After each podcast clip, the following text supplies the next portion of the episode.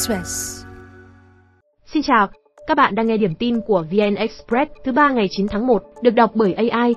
Sau đây là một số tin tức đáng chú ý được cập nhật lúc mười bảy giờ. Sáng nay máy bay su hai mươi hai rơi ở thị xã Điện Bàn, tỉnh Quảng Nam khi đang bay huấn luyện. Khoảng mười một giờ, một người dân đang làm cỏ lạc ngoài đồng bỗng nghe tiếng rít của máy bay trên trời. Nhìn lên, anh thấy vệt khói dài và máy bay đang lao rất nhanh. Sau đó vài giây, một chiếc dù được bung ra, đưa phi công thoát khỏi máy bay trước khi nó rơi xuống. Trước khi máy bay rơi đã va quệt vào một nhà dân, làm tường và mái của gian nhà dưới đã đổ sập.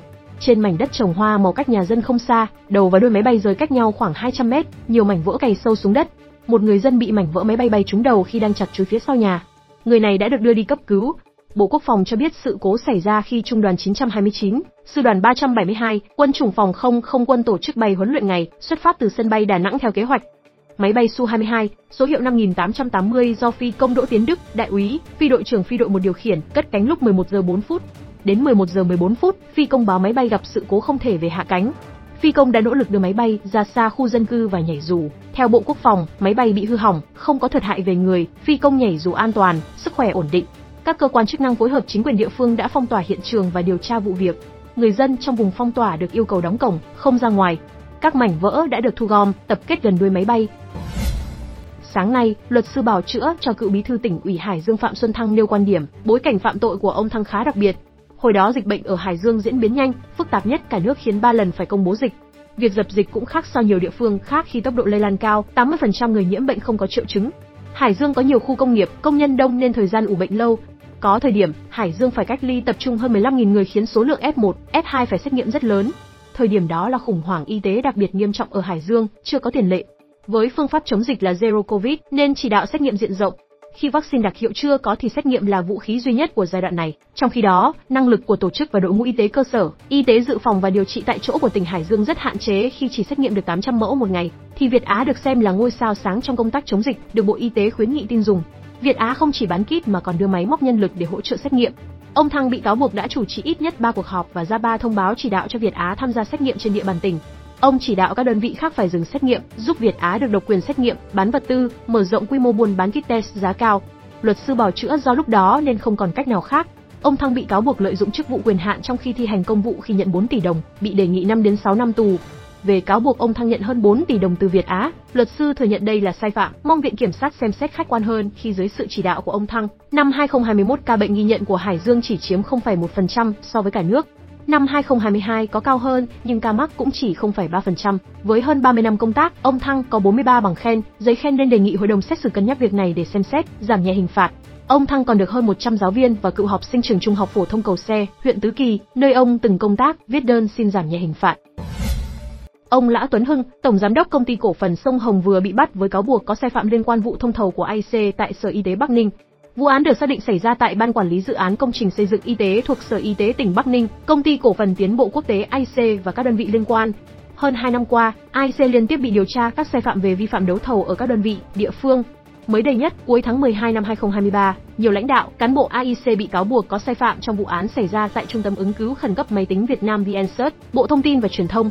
Năm hai không hai hai, các sai phạm xảy ra ở Bệnh viện Đa khoa Đồng Nai, Sở Y tế Quảng Ninh, Trung tâm Công nghệ Sinh học Thành phố Hồ Chí Minh liên quan a i xê đã bị điều tra. Chủ tịch a i xê Nguyễn Thị Thanh Nhàn đang bị cáo buộc có sai phạm trong bốn vụ án song vẫn bỏ trốn, bị phát lệnh truy nã quốc tế. Bộ đôi xạ thủ của Việt Nam Phạm Quang Huy và Trịnh Thu Vinh vừa giành huy chương vàng châu Á sau khi đánh bại Ấn Độ chiều nay. Tuy nhiên, thành tích này không được tính xuất dự Olympic. Giải bắn súng vô địch châu Á hai không hai tư được tính như vòng loại Olympic Paris nhưng chỉ áp dụng cho các nội dung cá nhân. Giải diễn ra tại Indonesia từ ngày bốn tháng một đến ngày mười tám tháng một. Việt Nam tham dự giải dưới sự dẫn dắt của huấn luyện viên trưởng Park Chung-gun cùng mười một xạ thủ. Ngoài huy chương, Việt Nam đề ra mục tiêu giành thêm tối thiểu một vé tham dự Olympic thông qua giải đấu này. Trước đó, bắn súng Việt Nam mới giành được một suất đến Olympic Paris hai không hai tư do công của nữ xạ thủ Trịnh Thu Vinh. Phạm Quang Huy được xem là ngôi sao mới của bắn súng Việt Nam. Anh là con trai cặp vợ chồng xạ thủ nổi tiếng Việt Nam Phạm Cao Sơn và Đặng Thị Hằng. Nghi can giết người ở Sài Gòn vừa bị bắt trưa nay sau ba ngày lẩn trốn tại tỉnh Long An. Công an thành phố Hồ Chí Minh họp báo thông tin kết quả điều tra Nguyễn Thanh Tâm, hai mươi bảy tuổi, về hành vi giết cô gái cướp xe ét hát và quá trình truy bắt anh ta trong rừng keo ở Long An. Trưa ba hôm trước, Tâm đến quán cà phê trên quốc lộ hai mươi hai, xã Xuân Thới Sơn, huyện Hóc Môn, thành phố Hồ Chí Minh. Anh ta sau đó sát hại bà chủ quán ba mươi tuổi bằng hàng chục nhát dao, cướp xe ét hát một, điện thoại, hai triệu đồng rồi bỏ trốn về hướng tỉnh Long An. Trước khi gây án, anh ta đến tiệm hớt tóc ở xã khác để cướp tài sản nhưng do đông người nên không thực hiện, chuyển qua quán cà phê ra tay.